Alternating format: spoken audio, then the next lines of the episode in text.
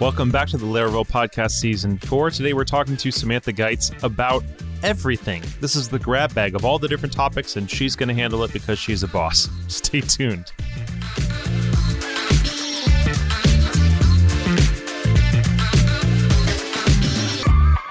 All right, welcome back to the Laravel Podcast Season 4, where every single episode is about a different topic. Uh, today, I have a returning guest, which I don't know if this is, I don't think this is the first returning guest. No, it's not, but one of the, the guests from uh, Laravel Podcast Season 3.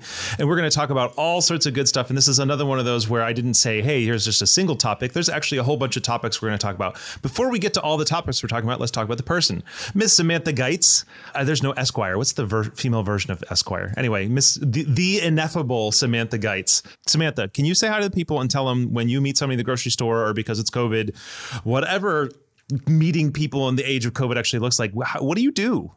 I think I said this the last time I was on the podcast too, but uh, I generally like to tell people I'm a software engineer because it sounds very impressive to people who don't really know much about programming. And then it makes actual engineers super, super angry. So it's kind of a win win for me.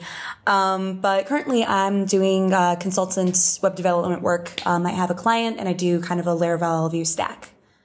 All right. So today we're not actually talking about the life history of Samantha Geitz like last time, but if you have not listened, go check out the season three episode with her. I'll link it in the show notes. We're talking about cache session, middleware, and request. So everybody else got like this well organized topic where it's like, oh, I'm just going to talk about the container today or about databases. And I was like, you know what? If I'm going to throw this one, which is kind of like the grab bag of all the ones that didn't make sense as their own one, I'm going to throw it to Samantha.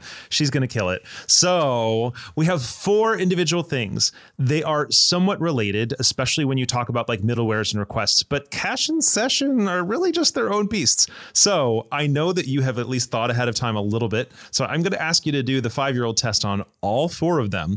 I do think that maybe a request should come before middleware. And if they're one request in middleware, that's fine, whatever makes sense to you. So let's start with the easy ones, easy, quote unquote if you were to describe caching in a web application, oh my God, there's a fly in my face. If you were to describe caching in a web application to a five year old, how would you do it?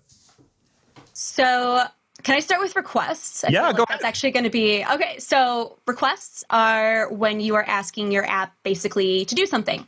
So you might be saying, "Hey app, give me a web page," or "Hey app, if you're a five year old, um, I want to submit this form on Roblox to get Roblox, but that's like a thing, right? I don't.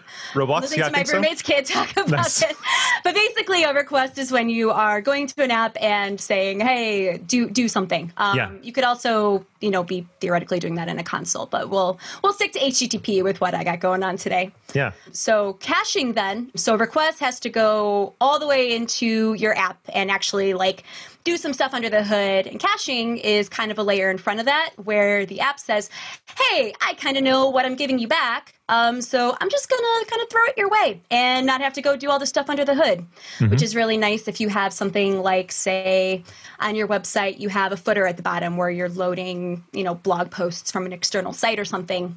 So it doesn't have to go hit that every single time a page is loaded. It can just kind of say, like, yep, these aren't changing enough that we have to do this every single time. I'll just spit them right back up without having to go make another request or talk to a database or anything. Yep. it tends to be just a lot faster and a lot uh, a lot easier on your server and on your users. Okay. So we got request and caching out of the way. So request yeah, I know, right. So request was when you're asking your application to do something. Right now, we're going to stick primarily to the HTTP layer. You're just saying, "Hey, do this thing." And do might be send something or might be get something, but you're you're kind of like interacting with that mainly through URLs, right? Like it's it's everything is really through HTTP requests through URLs. Mainly through URLs, yeah. So you might, and also, you know, you might be saying, "Give me a file back. Um, mm-hmm. Give me." Or you know, I'm trying to do something I shouldn't be doing, and then the server might just return an error code, um, might return a download, might send you to a different place. But yeah. at its most basic, a lot of times it's just give me this web page and then yeah. it goes and loads a view yep. or submit this form here's the data um, yeah. and the request would just basically have the information um, about the, what you were trying to submit also um, it has stuff like who are you um, mm-hmm. where right. are you where are you doing this from um, right like what what kind of is this like you are trying to get data or to send data so that's right. all kind of contained in that object That's great. And then the cache. So the the the, the cache example you gave really tied into requests because one of the often uh, most common things we're going to do with cache is to cache a piece of you know the response. Uh, you mentioned the footer or something like that. Let's imagine cache, and this is my fault because I grouped them together. If we were talking about cache a little bit outside of the context of a web request and more just talking about caches in programming in general, do you have a simple explanation for what that is for a five year old? Like, what's a cache just in general, not even in, in terms of HTTP requests? So, in general, a cache is basically I don't know if a five year old would understand key value stores, but I imagine most most people listening to the, the episode mm-hmm. would. Um, yeah. They're they're no so they're not like a database, which is you know like a relational thing. It's just like a NoSQL key value thing. Depending on what kind of like cache backend you're using, it might just be stored in files on your application, mm-hmm. so you mm-hmm. don't have to go all the way to the database. It might be in the database itself. It might be on something like Redis or Memcached, which will kind of live in its own um, process. But a lot of times, like with Mem cached, for example, it'll just kind of have a you know serialized string of whatever mm-hmm. data. Um, and like a database, you can kind of you know be updating that data, but it's not quite as like memory intensive or slow as yeah. actual database with like hundreds of thousands of records. And then most of the time too, with caches, you're going to have that be an application wide thing compared to sessions, which I imagine we'll be talking about right after this. You got it. You'll be user specific yeah. um, things that you're storing for the application versus you know every user for the most part unless there's some little bit of business logic will be seeing those same footer posts. I love that. And it's uh I normally am not the one coming up with the five year olds, but there's there's four of these for you. And actually, what you just said popped into my mind something that um, Jonathan Reinink had said about his kids. About I forget exactly what his example, but it was about like, hey, five year old, you know how you want to do this. So I'm thinking about my four year old, and when I watch her use her iPad, especially this like uh, PBS Games app, the loading time that they have to deal with, they're they're they're so aware of loading time, and their fingers are like hovering ready for whatever it's going to show up. So they know about loading time. So like I can imagine imagine something like, do you remember how, you know, every time you're using the PBS Kids Games app and you're like waiting for all your favorite games to load, uh, wouldn't it be nice if the second time you used it, it didn't have to load them again? It just had them there because it loaded them last time. That's sort of like a cache, right? Like it loads it the first time and then the second time it's just able to pull it out really, really quick. It doesn't have to go re-get it every time.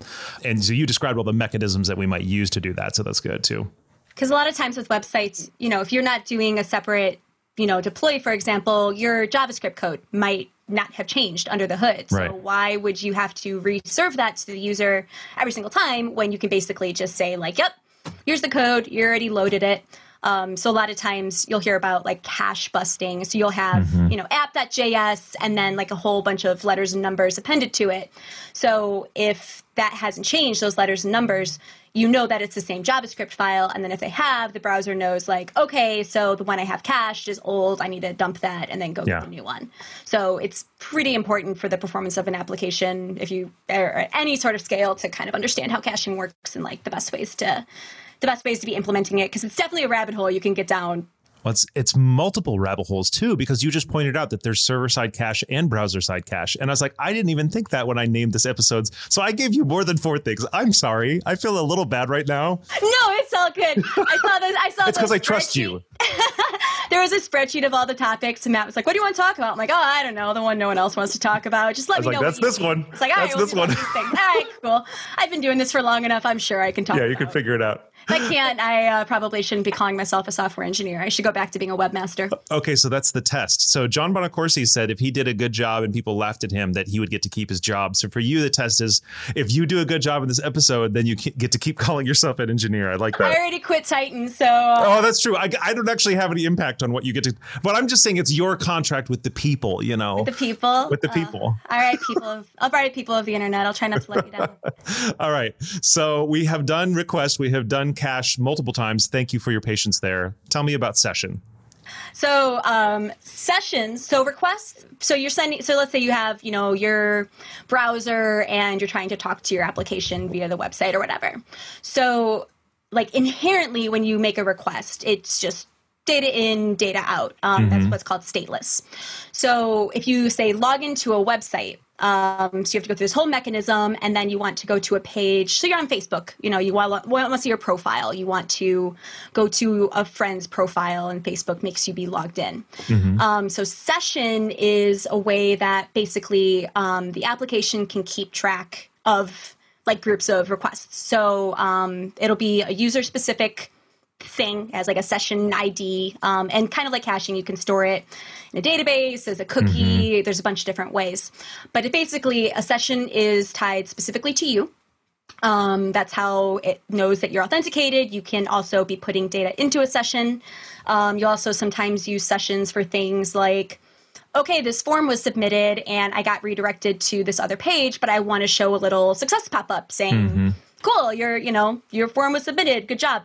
Um, so you a lot of times would store something like that in the session because you wouldn't really want to store that in a database. Database, yeah. You're using a database driver, I guess, but that's not something you would go fetch. It's just something tied to the user temporarily. Um, so, yeah, basically, um, it's just a way for applications to keep track of who a user is during a set of requests if they're logged in. I love it. That's fantastic. So, transitioning, I know that one of the most common ways that you would use sessions in modern applications is through a session middleware. Can you tell us a little bit about what a middleware is? Oh, middleware. We're going to uh, run through the whole the whole life cycle. Yes, you know how much I love that. um, okay, so you have a website and you are making a request to a server. So you send the request. Um, so middleware basically, um, I know you like to use the onion metaphor. Yes, it's okay. So, use whatever you want. You know? no, it's a good. It's because it's a good metaphor. Um, yeah. So if you imagine the little like onion kernel seed thing at the center is your mm-hmm. application, there's layers around kind of both sides um, or surrounding it. So you make the request, and then you have a series of middleware listed. So you might have, say, middleware A, middleware B, middleware C. So the request gets passed to each middleware in the order they're listed. So the request would go through middleware A. Middleware A would do stuff, and we can go into what that stuff is in a 2nd mm-hmm. Then hand it off to B, then hand it off to C, then to the actual application, which would go do stuff. And then when it sends a response, it goes back through in the reverse order. So it would be C would hand it to B to A, and then to the user. Yeah. So um, that just gives you a place um, to just handle whatever business logic. And that might be things like is the user logged in? Is yep. the user trying to do something do something malicious? Um, you know, is this user an admin trying to access an admin route? Um, yeah. It sets some session stuff. Like it just basically like gives you an opportunity before whatever the request is that hits your app. Um, just to do to do things to it, make sure it's good, and then just hand it off to the next thing. Yeah. Um, so yeah, but it's really important to know that it's passed through in a specific order, hits the app, and then in the reverse order back out. Yeah. Which is, I think, the hardest part to understand at first, right? So I appreciate, I really appreciate how you simplified that down. Like, it quest comes in, it goes through all the middleware, hits the application, and then back out in reverse order to the end user. Yeah, that's uh, and then you have some a lot of times different you know, middleware that you have kind of like your global middleware for both like web and API routes, which do totally separate things because you have to worry about stuff like, you know, cross-site request forgery and web, and then mm-hmm. CORS and API. Um, so there's kind of that global rate limiting and stuff. Yeah, mm-hmm. rate limiting. Yeah, which Laravel 8 has some pretty cool stuff with the rate limiting that makes it a lot easier to manage. And then, yeah, back on the way out for each. And then you can also reg- register middleware for like groups of routes. So if you have some routes that are just admin routes, you yep. can have some sort of, you know, is admin middleware that will check those things yeah. to make sure that anything happening is is actually an admin. That's fantastic. And I think that's a perfect time to transition. And we're just going to start with middleware because we were there already. When is the last time you built a custom middleware? Because we have the, when's the last time you used the system? Well, every Laravel app uses middleware, right? When is the last time you remember building a custom middleware? I am actually in the process of uh, building a middleware right now for my current client. So they want to track um, referrals from another website. Mm-hmm. So basically, um, what you would do is have a request with a um, get query parameter of some sort, like, you mm-hmm. know, question mark referral equals, you right. know, one, two, three, four, five. Joe's, Joe's, what I don't know. I'm right. um, other website. Yeah. Um, so then the middleware um, has access to the request object. Um, mm-hmm. So basically, you can go in and um, check if that query parameter is on there. If so, you can um, also check if there's any sort of referral cookie already set. set the referral cookie and it'll go through the app and do all sorts of stuff. And then if the user goes to visit other pages, that cookie will be set. So before mm-hmm. anything else happens in the application, I can redirect them, I can do whatever. The browser is going to have some sort of cookie saying that this referral came through. So if they actually sign up for the website or purchase something or whatever, we know that they did that. So yeah. it just basically grabs them as soon as they come in and says, Yep, I'm going to do that because we don't necessarily know what page they're coming in through. Perfect. Yeah, so I love that example. And so that's one really common example of middleware where you look at the incoming request and you do something that really is not related to the route they're hitting, right? It's just related to some functionality you want to check all the time. You do that work and then you're like, okay, hey, rest of the app, you can have it. I did what I needed to do. I checked for the query parameter, I acted on if it existed, and I moved on. Um, have you ever written one custom where you're either modifying the request or you're rejecting the request based on stuff? Based on query status? I've done a lot with kind of things like is this user an admin? Right, um, right, right. Mm-hmm. Like user types. Um, so. Yeah. So that'd be like a redirect or a for, you know, unauthorized or something like that. Yeah. Um, mm-hmm. In terms of actually modifying the request, I'm trying to I couldn't remember either. I'm sure I have, but I was just like, I don't actually know when it would have been. I feel like that's the kind of thing where I'd have some extremely weird esoteric edge, yeah, and mm-hmm. I'd be mm-hmm. thinking about it, and I'd probably go plug it into Stack Overflow, and someone would suggest yeah. and be like, "Oh, yeah, of duh. course, yeah," and then just not actually so. I feel like all these possible. topics are very right, frequent Stack Overflow topics. Yes, that, and that's the thing. That's why these are the weird ones. They're very important and useful when you need them, but they're not as much a part of your everyday work. So, but anyway, note to everybody: you can read, edit, and also you can basically return a response right out of middleware if you want. So you you can read the, the request and do stuff with it. You can edit the request and then have it keep passing on. So in theory, you could actually like say, oh, it's actually coming from a different IP address, but then you can also return responses right out of it. So I had a middleware for a while that said if someone comes from a certain range of IP addresses, boot them right out before the app even spins up. And so that was able to save the whole rest of my application from spinning up and also from like hitting the users table and like looking up the, the user and all this kind of all this kind of stuff that would have normally happened. It just just booted them right out. So it was a really light kind of like outer wall that you couldn't even hit. I have um, a problem in this this current client I'm doing right now where they've been running Facebook ads mm-hmm. and we're tracking all the page views and stuff. I kind of built my own little custom activity logging thing. Mm-hmm. And we had all of a sudden this huge surge of like thousands of hits a day. And they were like, where are all these coming from? Um, we are running these ads. It's Facebook's bots because oh. they are not oh. caching. Uh, shame on you, Facebook. So basically, they're going through every single time anyone does anything, scraping the website and driving really? page views. Yeah, and I was looking into how to get around that, and apparently, Facebook just likes to give the middle finger and say, "We're Facebook. What are you going to do? Like, not run ads on us?" Uh-huh. Um, so, and if so, I was thinking about writing custom middleware because you can track everything that's stored in the request. A lot of times is you know what kind of like the agent or whatever it is. Yeah yeah. So they have um, and they have various like packages and stuff you can use to like kind of figure out if the ip address is a common bot address. Got it. So i might at some point do something like you know grab like the request check if it's a bot which i am logging now um, but not either not log it or log it somewhere else or yeah. just do something with it because you know it's a bot and they're hitting us is your, of times. is your page tracking happening in the middleware right now um, the page tracking is a as a service provider, maybe. Just yeah, it's um, it's like just events that I'm firing. Oh, got it. Okay, so you've got to somehow like say globally turn off all these events if the middleware set blah blah blah to be bot, or return a cached Oh yeah, for sure. Sort to yeah. just be like, all right, well, whatever yeah. data you're trying to grab to make your ads work, yeah. I can just cache that because yep. we're not changing it, and we don't need to go have you hit our server every single time sure. and go fetch everything from the database and load whatever. Yeah, yeah, yeah. Like, all right, here's the here's the dummy version of whatever you're looking for. Yeah. Mm-hmm. Okay. So cool. that's probably what I'll end up doing, and that would be in a middleware and caching. Yeah. Oh yeah. Look at that. All these are, and we talked about requests like a hundred times already. So I was curious, do you have a rule, and after this we'll move away from middleware, of when you build something in the controller versus a service provider versus a middleware?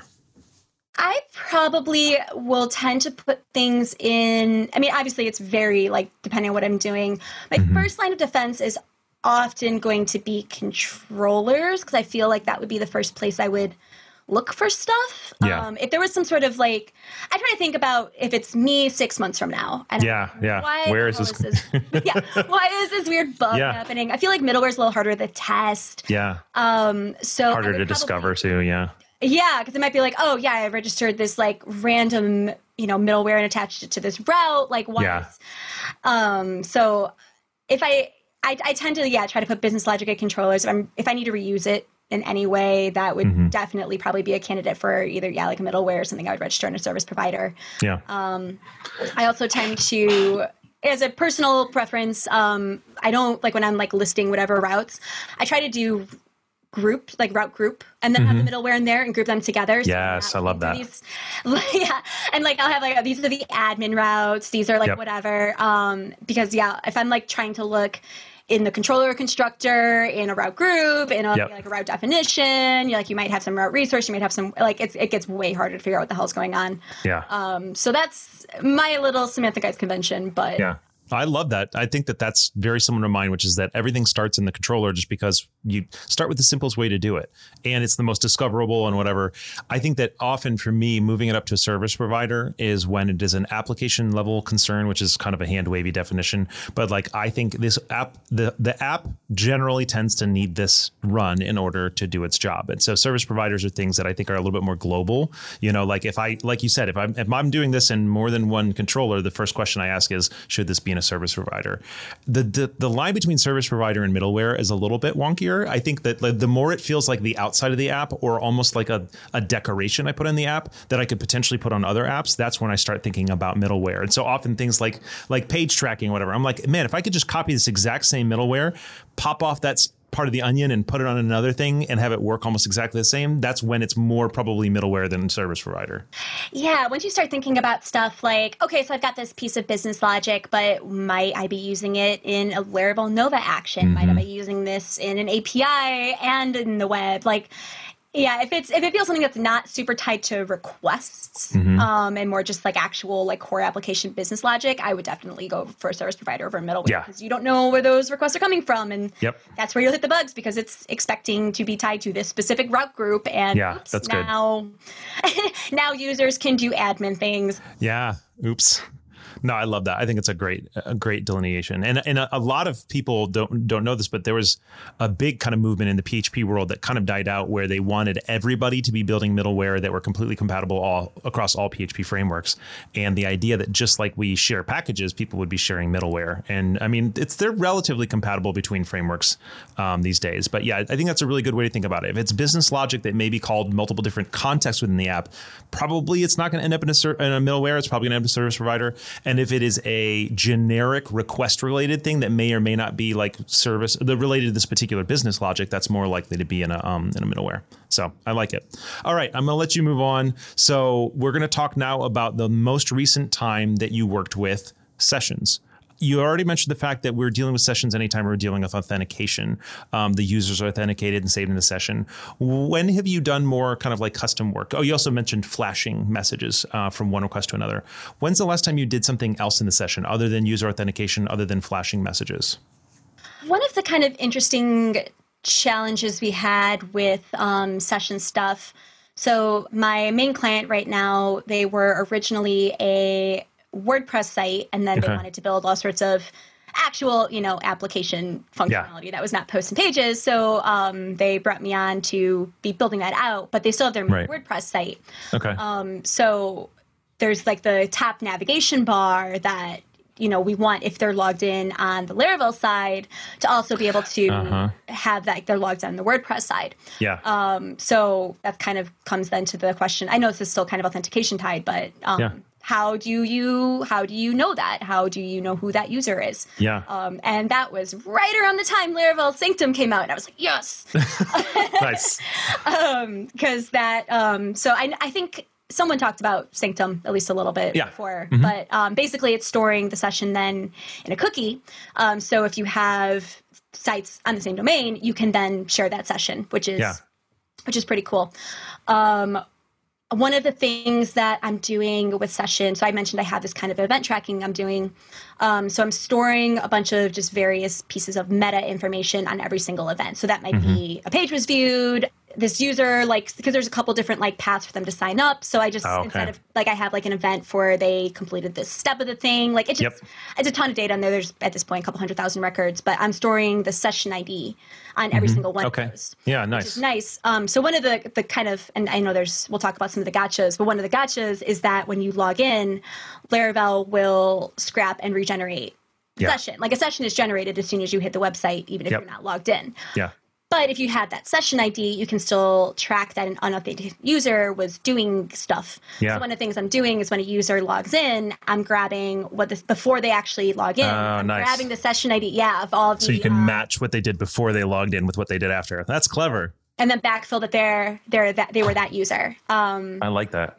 and yeah, but it's basically a um, for session. It's a good way to think about it. It's just if there's some piece of data that you're not necessarily worried if it persists after a user logs out, but it's not something that you really want to go store in a database. Um, a lot of times that's a good thing to store in a session. Something that will trip you up though, if you're hitting stuff on an API, it's stateless, so you Yeah. don't have access to a session. I guess Yeah. if you're using something like Sanctum, but it gets it gets a little dicier. Yeah. Um, so you have to kind of be thinking about web requests specifically. Yeah, um, that's good. And that's why a lot of times, if I am trying to like persist data, it's not. I, I a lot of times try to not be working if it's like a hybrid. There's some API stuff because I'm using Vue. There's some backend stuff. Yes, Vue. I know Team React. I'm so sorry. I'm a Vue land. um, so you have some. You know, I, a lot of times I'll be a little bit more trying to lean away from using this session just because I don't want to be tracking front end state and then Yeah. also back end state. And, you know, if you are changing like business logic and you want to change that and you want to rely on it. So a lot of times it's, if you want to store something that needs to persist beyond a couple of requests, it's not a great idea to use sessions. I've seen that definitely. Yeah. Yeah. And, and I, I appreciate that too. I think the biggest thing we say with clients or new developers is it, when they log out and log back in later, or if they log, you know, get kicked out or if they, whatever, like, do you still want that information to be saved? And if so, then session's not the, the case. And that's going to be more like a user settings table or something like that. So I'm with you. As a result of that, I use sessions all the time because it's, there's so many convenient session tooling tools, but I don't do a lot of custom session work as a result of that. So Yeah, yeah, it'll be. We're getting ready to build a like kind of shopping cart type functionality thing in this app. Um, they have basically like classes. So this app is it's called Amava. I don't think they would mind if I said their name on a podcast. Um, so it's a site for people who are retired to connect with each other. Oh, cool. They originally hired us to build what's called Go Local, which is for retired people to connect with other ones in their area. Yeah. And we launched April 1st. Right. Oh my God, really? COVID hit with the most vulnerable COVID population. Oh my So, gosh. oh, cool. So now they're doing kind of some like, you know, online trying learning to basically rework it to be yeah same thing but online and the pivot's been going great. Like it's Good. it's really um but so we're trying to build some shopping cart functionality which that then becomes like do you store Uh-huh. that in browser state? Do you store that in the session because you don't necessarily want to track that when they log out? Do you Yeah. store it in a database and then try to like reconcile that if they're bouncing around doing other stuff? So there's a good chance I'll end up doing that server side session. Yeah. Um, Yeah. And have some sort of tracking on it still, but that would be a good candidate for. All right, they logged out. Like we can clear that they were looking at Yeah. this thing and trying to buy it. Um, because browser, I've had way more trouble with browser sessions, like trying to Yep. store stuff in like local storage. Yep. That becomes a nightmare. I. Yep. I've never been able to pull that off in a way I was happy with. Like I've used various libraries and stuff, and oh, yeah and for those who doesn't know samantha knows front end. She's not like a background programmer who just doesn't want to deal with it. She's a very talented front end programmer. It's just a it's a monster and it's if you can get it in that back end session without kind of like one of the biggest problems we run into when we try to like handle more meaningful state happening in the backend sessions is that you get that same situation where every person who visits the site spins up something in the sessions table. And so sometimes like you end up getting way more records in whatever your shopping carts or whatever than you're expecting. But once you know that's the case and you're already doing things like you're talking about to plan around it, then you're fine. So Sorry, I wanted to go back because something you had said I forgot to ask you. You mentioned connecting WordPress and Sanctum. Did you make a WordPress plugin that reads your Sanctum cookie to log you into WordPress when you're logged into Sanctum, or how does that work? Actually did not touch the WordPress side. My Okay, brother. Chris is. Uh, Nice. But did he do that though? Uh, I don't know if he actually did like an open source plugin, but he definitely wrote code to do it. But he wrote code to do that. Okay, cool. That's what I was just curious. So they wrote code to have WordPress read a Sanctum cookie, and if you're authenticated via Sanctum, then you're now automatically authenticated via WordPress. It is possible. That is cool. It is, it is possible to at least know that the user is logged logged in. Um, Uh-huh. Yeah, you're not doing anything crazy with it, but yeah, Yeah, it's a way. that's to really cool. Store, yeah, it was it was definitely not super. Especially because you know Sanctum was new and there wasn't a lot Yeah. of like, issue tracking and stuff. It might be way, way easier now, but Yeah. It was it was an interesting one to figure out. But that's how we managed to uh, to pull that one off. I love it. I mean, people will be surprised to hear this, but I actually have multiple times recommended that a client use WordPress for their primary blogging platform because nobody compares. Not even like the best CMSs in the world compare to WordPress's blogging experience out of the box. And so a lot of people are like, look, I need this blogging experience for cheap. And I'm like, well, we can recreate it in one of the amazing CMSs and it's going to cost you a whole bunch of money. Or you can get it for free with WordPress and then we can do WordPress integrations. And a lot of time that's what happens. So Yeah, as a blogging platform, it's great. As soon as you want to do any sort of relational data, anything Right. that's not Don't- posts and pages, Yep. it's awful. I used Yep. to do nothing but WordPress in the first couple of years of my career, and um, I was on specifically like the WordPress.com server, so you couldn't. Oh, okay, you couldn't even do anything. Yeah. Woof. So you had a giant post meta table, Mm-hmm. and that's where you had to try to do things like relationships and like, oh my god, Yep. You're dealing with like one single because I I don't know if it's still this way, but at the time there was one database for all WordPress.com, Mm-hmm. Everything. Yep. everything. So Yeah. you were writing like this on just a table with a bajillion records, and oh Yeah. my god, it. And in, Expression Engine and Craft used to be that way too. I don't know if they still are, but it was like we would try to write eloquent queries against Expression Engine data in that first project I did with EE. And it's like, well, good luck because all of the your different schemas all live in a single table. So, so yep, no, I feel you on that.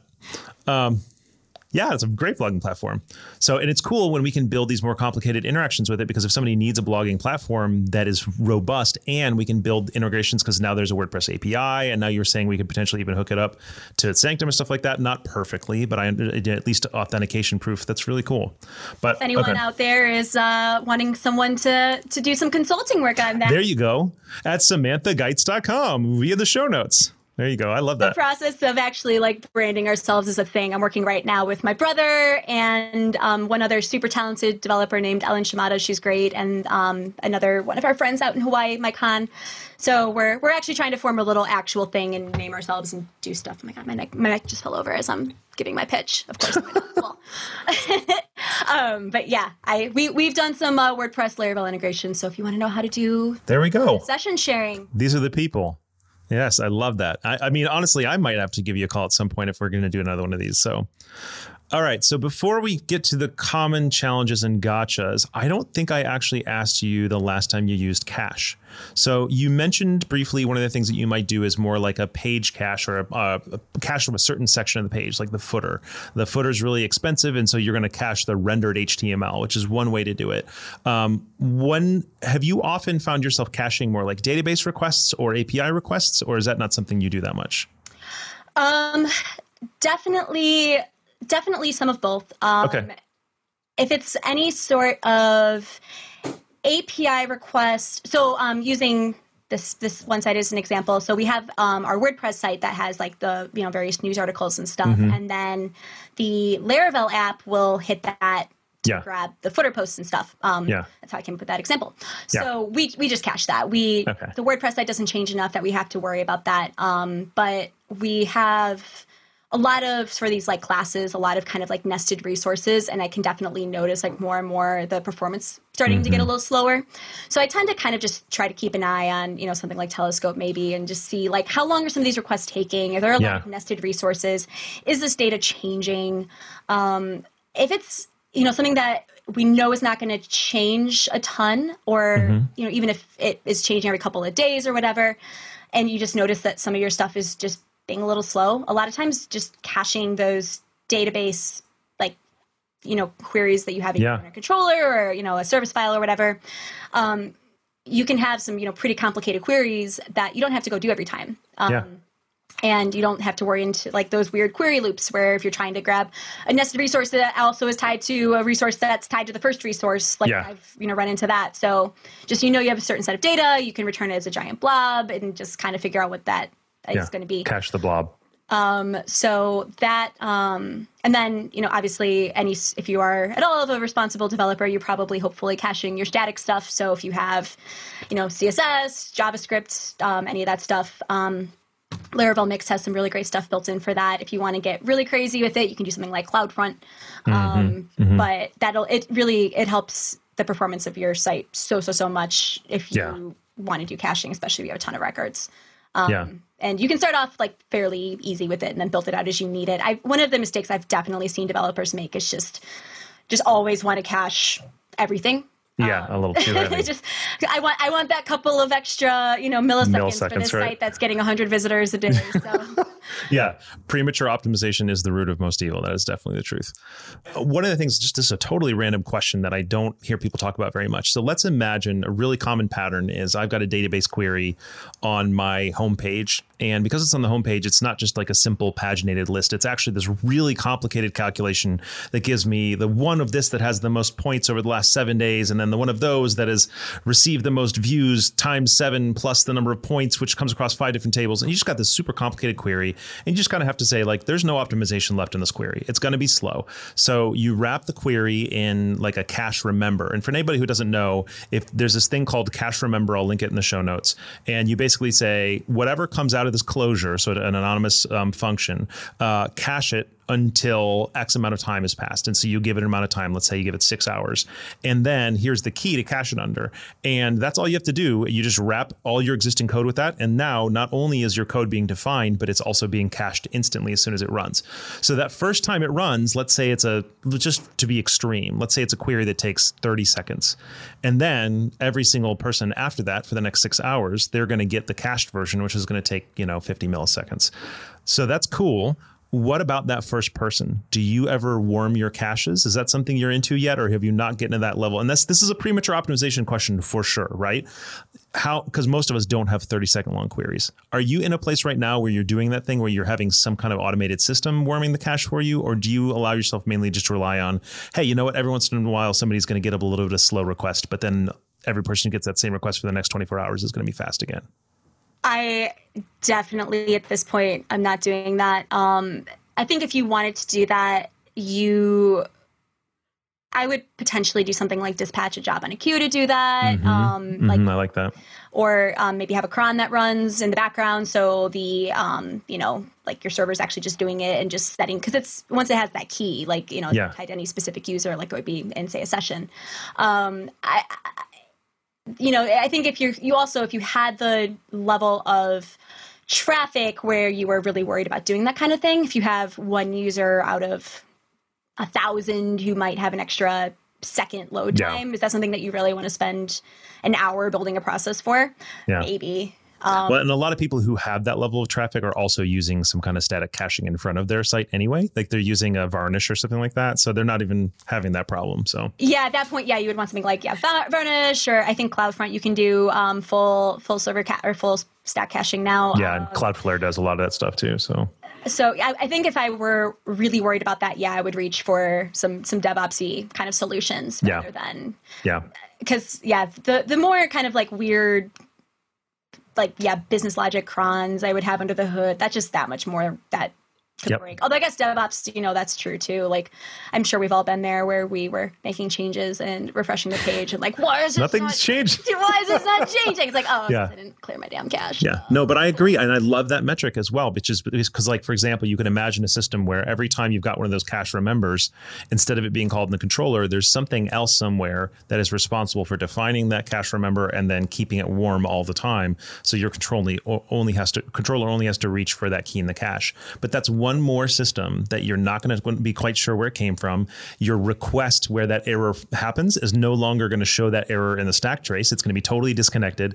And so it's just one more area of obfuscation. So I, like I've thought of these systems a lot and never implemented them. And usually when I get to the point where that one person being slowed down for the next 24 hours, that's when I'm like, okay, let's look at a static cache because I just can't, I can't imagine building a system that way. So anyway, if somebody else has built one of those and has a magic answer for us, let us know. But Samantha and I are not doing it that way. So yeah, I um I would much rather um yeah have that one person be slow than be trying to dig through like horizon logs. Yeah. What mm-hmm. what have Yeah. or have have everybody have something weird and broken because I Yeah, yeah, exactly. didn't fire or you know whatever. So So I realize we haven't actually talked technically and specifically about requests yet. Um, so one of the things I wanted just to ask is day to day, I think I have one most common use for a request, but I want to ask you if you were to reach for the request object in your average Laravel app, what would you be doing?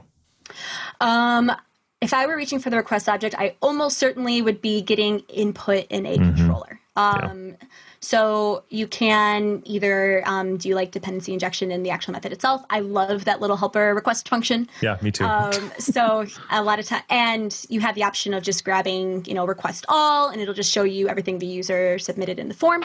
You Yeah. can do request only, um, and then pass in the array and say, I only want the form fields of, you know, first name, last name, email. It returns Right. an array, and then you could pass it into, you know, an update or whatever, or create. Um, you can grab specific ones. So that would Mm-hmm. be like you can either do request input or then just like the request helper with whatever the name is in there. yeah. um, So that almost always would be what I'd be what I would be doing with it. You might be grabbing query parameters in a uh, GET request too. Yeah. If you're trying to do something, but yeah, call, I think yeah. for the most part it would be um, either in a like post or put patch Yeah. And it's a, a interesting point is that if you were to think about because often when people talk about the global helpers, there's a little bit of criticism about making them harder to test.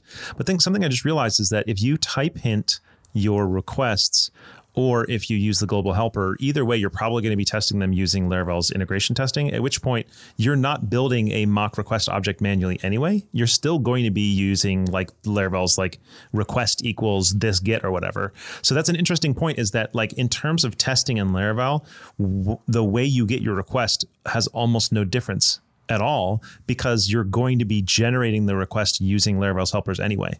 So it's not as if like type hint because I tend to think like dependency injection is a little bit safer for testing, but in this case, it's not actually any better. It's really just whatever works the best for you. No, I almost exclusively and like if I'm testing something having to do with requests, it would be a yeah, it'd be an integration test where I am passing in some sort of data and Yeah. saying, you know, this post, Post or whatever. to Yeah. this route, blah blah blah Yeah. blah blah, and then checking that the response is returning the response code I expect, Yeah. the JSON I expect potentially, and then maybe checking either like assert database has assert that this object updated in this way. Yeah, I'm not actually checking that I because if I grabbed the wrong, if I had like a typo and I'm trying to grab, you know, first nem instead of first name Yeah. or whatever, like I would I would know because it's not saving it to that object and then returning Yeah. it, or it would throw 500 or something. I've never run into any issues with that. I've never Yeah, really me had neither. to like mock the request. I was just gonna say I don't think I've ever either mocked a request or actually like instantiated a fake request since Laravel had um, the integration testing built in. So you just don't need to do it anymore. So I love that. Okay. So since we have four topics, we are far in and we haven't even hit common challenges and gotchas. So I'm going to ask you now for all four of those, we're going to do them in a row in whatever order you pick. What are some common things that trip people up that you kind of think that, or even if just it's like, what's one thing you wish that everybody knew um, of each of these systems? I would say caching. The Mm-hmm. very obvious one is if you are using any sort of caching and you are refreshing your page and things are not updating, first Yep. make sure you're not on like your staging site or production and think you're Right. your local because my stupid ass does that all the time. Same. um, but a lot of times it's yeah, you need to you need a cache bust in some way. That's definitely you will save yourself sometimes just 15 minutes if you can just think, oh, Yeah. caching. So if you were working locally and you wanted to like wipe your whole cache out, and we're not talking about busting a cache in terms of the front end things like app.js, whatever, we're talking about your back end cache. What would it look like for you to wipe out all of your cache locally? First thing I would probably do is uh, PHP artisan cache clear. Right. No matter what cache you're using, it just wipes it all out for you, right? Yeah, wipes it out. You also have the option um, of using the array driver um, Right. for testing because it's not persisted in any way. Right. Um, so that would be, you know, just for your, especially if you're, you know, doing any sort of testing or running it as like your Mm-hmm. test suite. Um, that's probably the the way to go. I love that. And I, I have used array driver sometimes to make sure it's working without the cache, but then I also have to remember that I do also want to make sure it works with the cache too. So like you got to check out both of those angles because so, there's so many things where you hit it to production production the, for, for the first time. Your local setup is different than production in whatever way, and then it worked fine locally because you were using file cache or array cache, and then you push it up to your Redis production and you're like, oh, something's broken. Maybe I should have tested that locally. So, all right. So let's talk about session. What are some common gotchas and challenges for sessions? I think, especially if you are new and haven't really done a lot with like web versus API, something that is going to really trip people up is that um, I know I mentioned this previously, but um, API requests are inherently stateless, mm-hmm. so you do not have access to a session.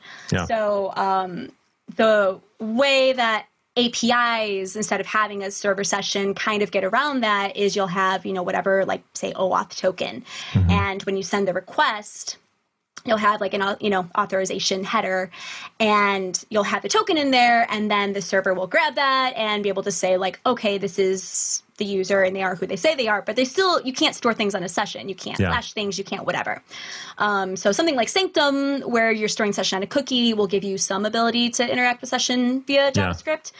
but yeah that will if you're trying to store something on a session and then access it via api it's you're just not going to be able to do that. No, that's really helpful. Um, the other thing with sessions that has definitely screwed me up some um, in controller constructors, um, sessions are not actually part of that request that originally yep. passed to controller constructors.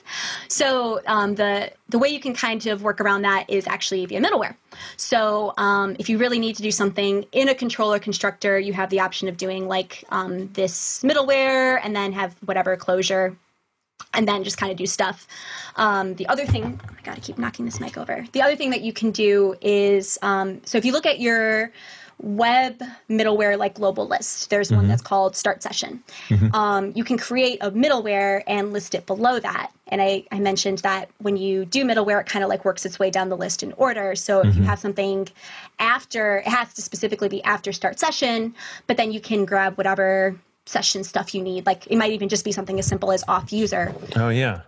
Um, you, if you're trying to just do an auth user in the controller, it, like you just can't do that in the in the constructor. That's so that's clever. something that I've definitely seen people trip up, but it has to be after start session or it won't. Okay, or the session won't actually be opened in PHP. Nice. Um, and then the other thing that could also potentially screw you up. Um, so I mentioned the array driver for um, sessions does not persist. So mm-hmm. if you're trying to do something with sessions in testing, um, mm-hmm. you do have the option. There's like a with session method where you can kind of pass some stuff through. But if you're trying to say test something like I was with. Um, how you have the session ID and you want to grab that when they log in and then grab uh-huh. the old session ID and do stuff. It's if there's a great way to test that, uh, I really okay. wasn't able to figure that out. Makes sense. Yeah. so, because in testing, you're always using the session array driver, right? Uh huh. So yeah. yeah, it's not going to be something where you can say like, oh, these things happened, and then yeah. I did this other thing and logged in, and I went back and grabbed the old sessions. It's not gonna. It's not gonna persist. Huh. So, um, I, I, just wrote a lot of tests around the actual business logic to sure. do that, and for the actual session part, I just yeah. kind of was like, ah, this isn't going to track with 100% accuracy. I'm not Google Analytics. I can, for the most part, figure yeah. out who did what. It's yeah. fine. And when you have the vast majority of the application covered except for one little piece of glue, you know to pay attention to that piece of glue working. If I'm not grabbing every single event that they did when they were not logged out, it's sure uh, like okay, sorry. yeah, not the end of the world. But that's uh, that's definitely definitely a gotcha if you're using the array driver, or if it's not persisting for some weird reason. That would be something I would check. Is make yeah. sure you have the you know whatever the right driver be that you have the right cache driver set yeah number of times when something was inexplicably not working that came down to just go check your env oh my god yep. so all right so middleware and requests common challenges and gotchas um for middleware i would say definitely checking the order um mm-hmm. if yeah. you have things listed in a weird order that definitely you know if you're trying to do something like check CORS or you know check that something's in a session before the session is yeah. actually instantiated. Um, it's very easy to be installing a package and see that you have to put some sort of middleware in and just pop it mm-hmm. somewhere in the list and then mm-hmm. have it not work. Um, you'll see. I think a lot of people when they run into CORS issues have just a, the middleware literally in the wrong order. Oh, interesting. So if all else fails, throw. Oh yeah, you're right because your CORS. Yeah, okay. Uh, when all else fails, if you're putting in a new middleware, just throw it at the bottom of the stack. Like that's that's the default because it'll have access to everything, right? Um, and I think a lot of times too, um, making sure that you have web and API middleware in the right place. Um, Mm, Just mhm. because you know middle like API is not going to have Yeah. an app session. Although there is the now ensure front end requests are stateful Sanctum middleware. Yeah. Um, so I guess that's Depends on what type of API. that is true. Yeah. yeah. But if you're talking about an API is accessed by a mobile app or something like that, it still won't have it still won't have the session. Right. And then making sure that if you write middleware, so there's the next, so you're passing in like the request 1st Mm-hmm. and then, you know, whatever. And then you have this closure that's like dollar sign next, and that's what actually like hands it off. Just making sure that you have both those things in there and Mm-hmm. Yeah. you're eventually returning a response. I think if Yeah. you, you know, say, aren't doing like the next or whatever, it's not going to know to pass it on to the next middleware in the stack. Yeah. So I would definitely check that if just things are not passing around the way they should. Um, so I think that would be the big thing for middleware. In terms of requests, I feel like the biggest issue I have with requests is just typos. yes, because it's strings, right? And we're not in Ruby, so we don't get magic strings. Yeah, I Uh. feel like I'm just like, why is this one value in this form not coming through? Yep. And I'll spend 20 minutes debugging it and then be like, it's it's because I had the name. I typed name it wrong. Yep. or something. Exactly. Because I'm pretty quick to just die dump requests Yeah, and just be same. like, uh, what what the hell's going on here? Um, I feel like other than that, like requests tend to be. I, I guess if you're trying to do any sort of like IP tracking, you'll have to keep in mind if you are using something Mm, like mhm. CloudFront or some sort of like reverse HTTP proxy, it isn't going to necessarily show the IP the right way. So you have to do additional The steps X, to grab everything. that. 'cause it'll Yeah, just- quick quick note on that for anybody who doesn't know. If you're if you have never dealt with this before, if you're using a proxy in front of your site like Cloudflare, it's going to a lot of its fields are going to come through as the Cloudflare version of the fields, but then Cloudflare will fo- add extra headers to your request that are like X underscore and then whatever their various things are. Laravel has a tool built by Chris Fidao for that called Trusted Proxies that allows you to do some of the aspects of that, where it basically says, "Hey, I trust that if Cloudflare is the one that added those X headers, then those X headers are correct." And so it's allowing Cloudflare. It's saying, "I trust." Cloudflare or whoever else to to send me proxied headers and which headers it trusts. Um, but there's still other aspects of like that, like Samantha's talking about, where if you're getting every single IP address is exactly the same, first thing to look at is go dump the headers or just ask yourself the question, do I have a proxy? Because if so, things are going to behave a little bit different than you're than you're expecting. I think with load balancing too, you could probably get some Yeah, you're right. with that. Um, Yeah. So yeah, it's. I also imagine a lot of people who are using any sort of uh, Varnish or Mm-hmm. Cloudflare. Or, I'm ho- hopefully you're not inheriting a site, but you know enough about DevOps where Yeah. you can kind of at least know where to start undebugging that because it. Oh my god, that kind of thing can just get super Yeah. super complicated on on the back end if you even if you know a lot about it. Um, Yeah. I mean, I'm literally on a podcast talking about it, and if you threw me at a varnish site and it was broken, I'd have to do a lot of research. Same here. figure out No, same here. I've worked and I've worked with multiple very, very, very large varnish sites, and I would still Google. First thing I would do is Google. So um, there's one other thing that I noticed people getting hung up on request, which is I would just say don't use request all. Just period. Don't use it. You know, request only is the only one you should use in actual production, basically globally. I'm trying to think of any time you should use request all. And the reason is because request all allows the user to pass any information they want to it, and and you're potentially getting fields that you don't want to be set. And this gets to stuff we talked about in the database episode about like protecting your database. But request only is your friend. Yeah, if you're doing a request all and then you have like a you know fillable empty array, Mm-hmm. oh, you are setting yourself up for a world of hurt on that one. Don't do that. Yep. Yep, and especially if you've heard the people in the in the in the the world, including myself, say, you know, all your models should be, you know, guarded equals ID or fillable equals null or whatever. Basically, the whole thing we're saying, you're getting rid of the whole that mass requesting. It's it's convenient, but you have now put the responsibility on yourself to limit the data, the, the, the fields that are coming back from the user. And you must do request only in order to do that. And if you're not doing that, if you're ever going to use request all in your app, then use mass assignment protection on your models. And if you don't know what this means, just, you know, just don't ever use request all. That's the, the rule. Day one rule is never use request all. So I sign off on that rule. It's a good rule. I like it. Okay, so since we are going so late, you know, usual disclaimer, I could talk to you for hours. You know this because it's happened before. Is there anything else you want to share with the people before we start rolling up for today? Um, I think the one thing I would share, and I know we mentioned this earlier, is these are all very complicated topics. I'm Yeah. literally on a podcast talking about it, and I would probably have to go look all the time on any of these things on Stack Overflow. Um, they just there's so much to know and it's different between different drivers. So if you find yourself just getting really frustrated because you don't really like understand entirely like how you should be going about doing caching or whatever else eh, you know you can always take baby steps find the requests that are slow just get a simple cache just for that Yeah. um, you know same with same with middleware like just start off having things in your controller and then if you're repeating that you can move to middleware like don't don't feel like you need to be a deep dive expert on any of these topics Yeah. just because they exist you Yeah. don't have to reach for them unless they're the tools that that make sense there's Yep. a lot there And that's one of the reasons why we did this one is because we want those tools to exist for you. Like you knowing caching exists, hopefully will give you a one day when you go, oh, I can solve that with caching.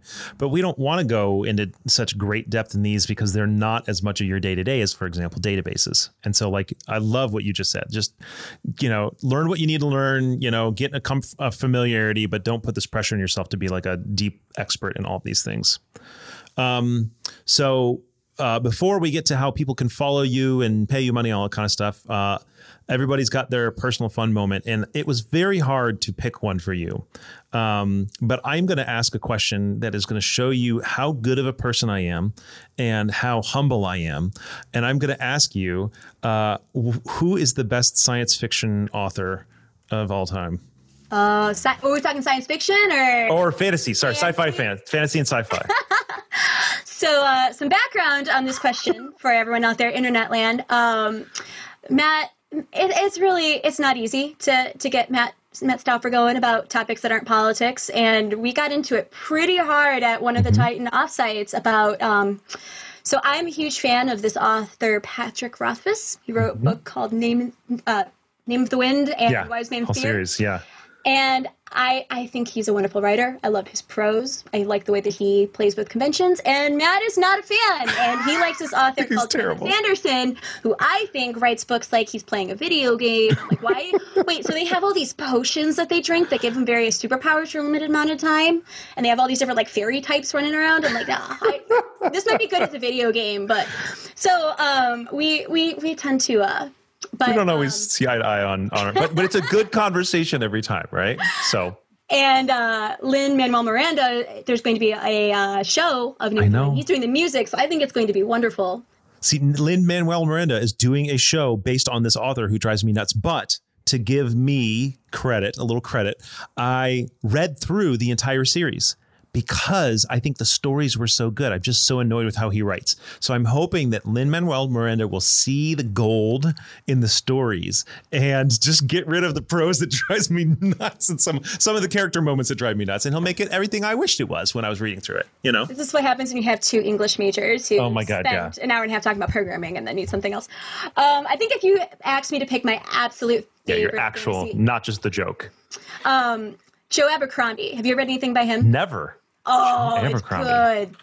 Yeah, start with um, I think it's called The Blade itself. It's the first in the series. He is known as a um, quote unquote grim dark Okay. author.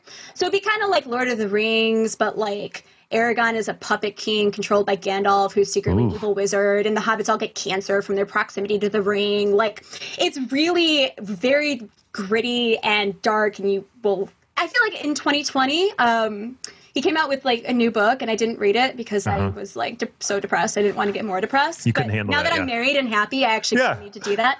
I got the new the new Kindle. Hey, that's nice. That's the waterproof one too, right? Yeah. Yeah, that's the one you like take on vacation with you and you take it anywhere and don't worry about it. Just get in the hot tub with a with a Kindle. Because that's normally when I use the Kindle is like when I'm like by a beach or a pool. Yeah, exactly. Because I can't read on my phone. So Yeah, that's uh, awesome. Abercrombie is. I don't think I've read a book of his that I don't. I don't like, and he's not quite as purple prosy as Rothfuss. So like? Purple. Fr- I'll, I'll, I'll try it out. Actually, I'm more worried about the grim and given given it being 2020, but but I might try it anyway. So actually, I will just because I trust your recommendations. it's a lot of very morally gray characters doing kind of shitty things to each other. But No, wait a minute. You liked the magicians though, didn't you? I didn't read The Magician. Oh, okay. I thought this. So there, we read this book with my book club years ago called The Magicians, and I hated it because it was just like it was so negative, but it never rede- redeemed itself. It was just ended up with like, yeah, the world's terrible, people are terrible. I was like, Ugh. so I was gonna say if you if you like The Magicians, maybe we're not on the same page here, but you didn't, so we're good. Okay, cool. Some some characters get happy endings. It's not it's not Okay, it's not all doom and gloom. Okay, all right, I got it. Um, okay, so if the people think you're amazing and they want to follow you, if they want to pay you money for working on WordPress or other Laravel related things, how do they do it? Um, I am on Twitter at Samantha Geitz, G E I T Z.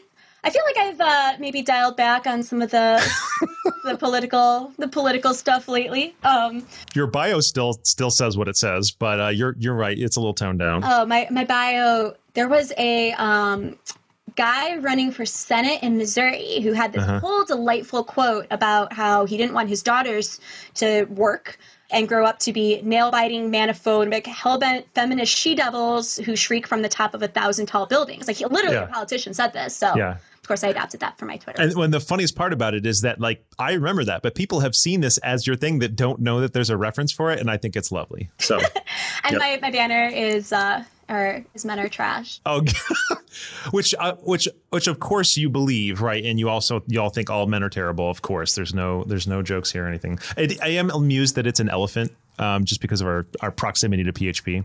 That's So- why it's an elephant. Oh, is it really? Someone made that specifically for me. Yeah. I didn't realize that. That's fantastic. yeah. All right. I was like, oh, of course that needs to go up. Um, but yeah, that's the best way to reach me. I have a SamanthaGeitz.com website that is not. Someone tried to rip it off, so I guess the design. There you go. is literally Okay, so if, if somebody wants to pay you money, your your your consultancy group does not have a website right now, but I would assume that this is going to come out in a couple weeks, like two weeks or something like that. So that's going to be like like Thanksgiving ish. So maybe around Thanksgiving ish, maybe there's going to be a website. But if not, just set yourself a real- little reminder in your phone to go back to Samantha's Twitter or website, which is the be the more reliable one to point to your consultancy stuff. Um, my Twitter would definitely have it. Um, also, you should follow me on Twitter because I'm. Oh, yeah. And True. It'll just pop up when I. There you go. That's the thing. If you want to hire eventually, follow her delightful Twitter self, and then you'll see it when she announces it. I'm gonna get back into blogging again too once I'm, you know. I like it. You're a good writer. being, uh, getting married. But that's not yeah. Done with the initial excitement and and ceremony. Congratulations, by the way. I didn't say this on the air. Congratulations. Oh. That's wonderful. Thank you so much. Any other plugs? Anything you want people to follow or do, or maybe just follow you on Twitter and hire you when when time comes? Well, I mean, we're pretty uh, booked up with client stuff at the moment. So if you're looking for client work, you should definitely um, go follow and hire Tighten. They thank only you. hire the very, the very best, The very people, best. the very yeah. best, Yeah. the best people. the best people. Oh my god, I love it. but they do awesome. good work, so you should hire Tighten, Thank you, Samantha. of course. You know this was a total pleasure. I'd do it a hundred times more. Thank you so much for sharing all this stuff with us. Is it okay if I volunteer that if people have questions about the things we talked about today, you're available on Twitter for Hit answers? me up. Hit All me up on Twitter. I am too, but she's better. So go ask her if you have questions about any of these things. All right, thank you so much. It was a pleasure, and we'll see you all next time.